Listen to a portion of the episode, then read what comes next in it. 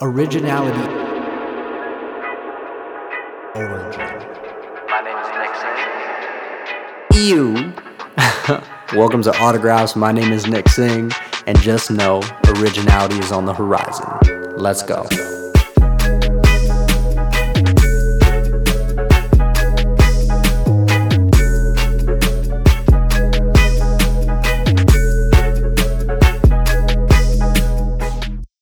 Cooking, good lookins? We are back with another episode of Autographs. My name is Nick Singh. Thank you for being here. I'm actually excited about today's episode. It was taken a few years ago at a conference in San Francisco, California called HustleCon. Uh, they were kind enough to have me interview some of the speakers that they had speaking that day backstage, and it was an incredible experience. And one of those speakers goes by the name of Max, and he co founded a really neat company by the name of Grammarly. And at the time, I had no idea what Grammarly was, and I later went on to find out that it was the tool to get through university and write papers with and much more. Uh, all my friends would rave about it. It has saved all of our asses too many times to count.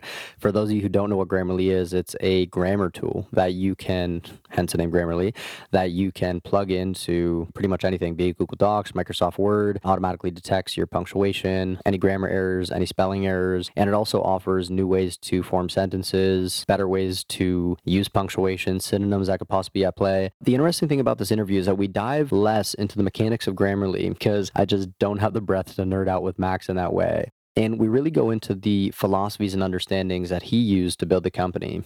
And I think a lot of what I got out of this conversation was a sense that uh, one, in their journey to pursue whatever it is that you'd like, be it a business or be it a greater life, uh, should be brave. And you should never underestimate yourself because until you try something, you'll rarely know whether or not you're able to really do it. I'm not going to spill the beans too much beyond that, but I do really feel inspired by his interview. Uh, it's very calm. He has a very interesting demeanor about him, but it's beautiful and it's very actionable. You can tell this is a gentleman who has much of his wisdom because of his experience in life. So I think that you'll enjoy it probably more than I did, and I hope that's true. And if you do, uh, please let me know. I'd love to hear from you. So please message me on Instagram or wherever you can find me. I'd love to hear and I'd love to chat. Without further ado, I'll let you folks get into the episode. Enjoy it, and I'll see you on the other side. Peace.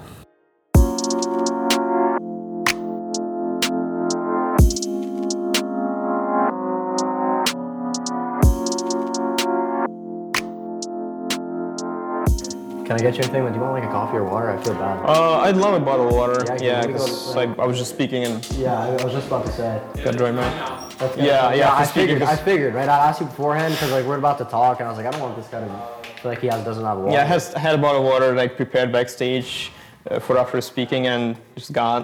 worries, somebody, man. somebody took it. Dude, they grabbed it. Yeah, that's okay. Do you want some of this? I don't know. I'm just gonna bring some. Okay, cool. I guess. Boom, boom, boom, boom, boom. It's gonna be fun, man. Yeah. So what was what was it like founding Grammarly? Well, it was a wild ride. It Yeah. it it included a lot of interesting experiences, lots of learning. Yeah. And uh, yeah, I think it, it just it was worth it without uh, regardless of outcome actually. Yeah, one hundred percent, man. I actually want to talk about that for a moment, right? It's interesting because Grammarly is such a unique platform, and it's so viable. I mean, when it comes to all that kind of stuff. But when you're first having the first versions of the idea, I want to call it. I mean, what were you experiencing? Because I mean, in my mind, to build something like that, it's a it's a monotonous task. It's, it's very very large in breadth and it's Yeah. very deep in depth. It requires everything. It's like when I think of Microsoft freaking Word, I'm like, this thing is correcting every single one of my words. So the amount of like different programming needed for this is insane. When you started thinking along that, because I'm sure that crossed your mind, right? Like this is a big task. When you started encountering that, what was your mindset? Was it like, screw it, I can do it, or like I just got to start, or it's not even that big? I mean, what were you thinking at the time? We knew it was huge. We knew it was uh, humongous, and we were not sure it was possible. Uh, so we decided to try. And actually, it's funny because my talk was about that, about how to kind of do something that's like seems too big to How to be do done. impossible. Uh, yeah. So we kind of trimmed it as much as possible for version one. Like we probably did one fiftieth of uh, our initial vision. So we trimmed it that much, and it was it was usable. Like our initial product was usable for the our initial market, which was a very small market. We we in, intentionally picked up a niche that was most receptive to our product and build products specifically for them. So that allowed us to build it much much smaller, much much simpler, and allowed us to bootstrap it. And that is incredible. So you just you just went into a phase where she said, you know what, I'm going to do it, and regardless if it works, I'm just going to find a way. And I'm curious about kind of like the purpose behind it all because it's interesting. Building something like that requires one thing I feel, and please correct me if I'm wrong. And what it is is it's an immense amount of purpose in what you're doing, right? And what really is it behind the actual platform that makes you want to get up and start working and keep working when the hours get late and the work gets difficult, and it also starts to seem a little bit impossible at times.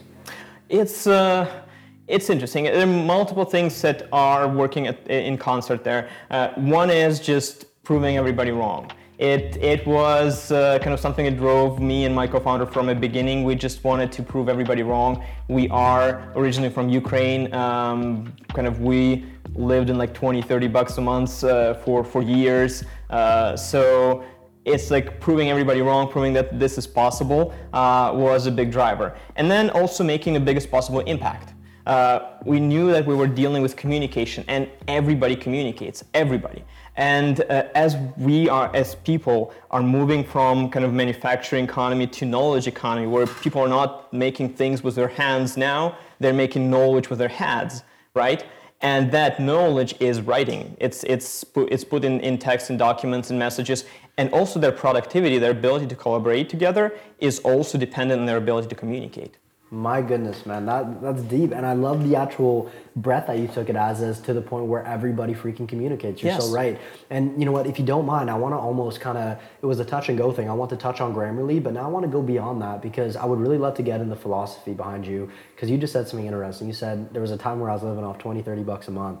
And that immediately made me think, oh my goodness, right? I mean, like the struggle, right? And the struggle of not just starting a business, but the struggle of doing something you want, right? Because the reality is that not everybody wants to start a business, right? Not everybody's an entrepreneur. So I want to speak to the human, right? I want to speak to the human humanity of really doing what it is you want, whether it's working for somebody like Google, right? Or just working down the street from your house, whatever it is, or having a big company like yourself. I mean, what is it really behind what you do that is driving you? And I, I, I guess what I'm asking is this. I mean, like, what do you feel like you're doing when you're doing what you want and what keeps you going? Because when you were living on 20, 30 bucks a month, that must have been the most, how, how, did, how and why did you keep on going?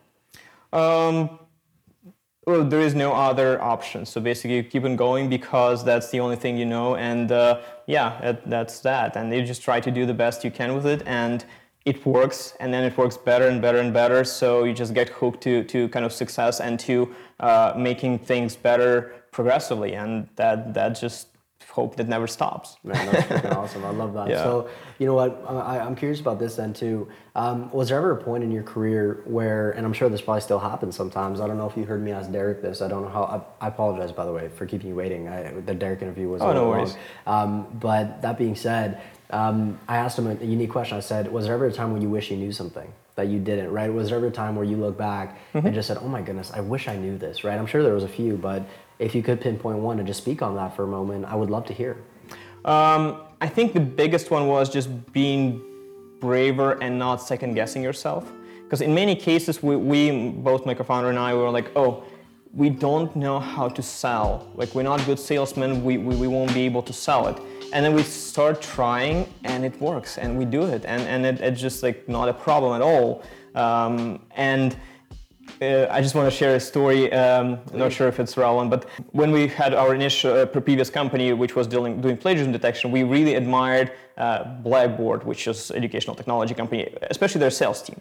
And we were like, oh, we want to be like them. We, we will never going to be like them. We'll never be able to afford sales team like them. So we, we, we're always going to be a small company. That that's kind of was in the back of mind. We wouldn't don't say it, but it was on, on back in the back of our mind. And then uh, a couple years later, even like a year and a half later, Blackboard bought our company. And inside Blackboard, I was actually training their sales force because they were impressed with how we, being a very small company, sold to leading universities uh, out there.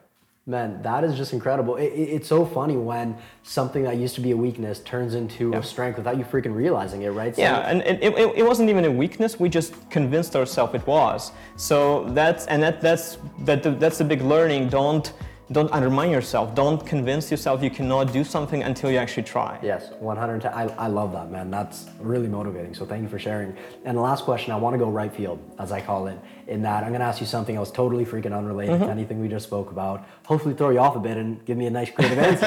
Okay. and, and and what it really is is this, and um, it, it- it's what's your oh shit moment? You know, what's that moment when you're like, oh shit, you know, face palm. What the frig am I gonna do? I mean, there's so much stacked against me. The odds are against me. The people are against me. The market's against me. Everything's against me at this point. And for me to win in this situation seems near to impossible. But clearly, you made it because you're sitting here with me and you just finished a great talk outside. I mean, talk to me about that oh shit moment. That moment where it seemed like all all love was lost, but for some reason something inside of you woke up and you figured it out. Hmm.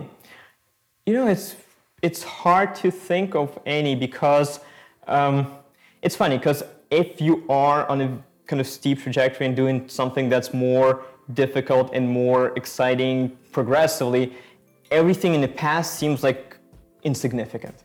Like I'm, I'm just thinking about my mistakes and my struggles like three, four years ago, and it's like, oh, really? I, I was worried about that. So so now it's just so hard to pick up pick out that moment. I think uh, I'm kind of tend to focus on the most recent stuff because it, it, it, it seems just so more dramatic and so so much bigger than anything before. Man, that is terrific. Um, that's everything. I want like usually these are pretty quick, and I just want to thank you for your time. Honestly, Max, you've been terrific. So thank you, man. I really Thank you. appreciate it all. Thanks for having me.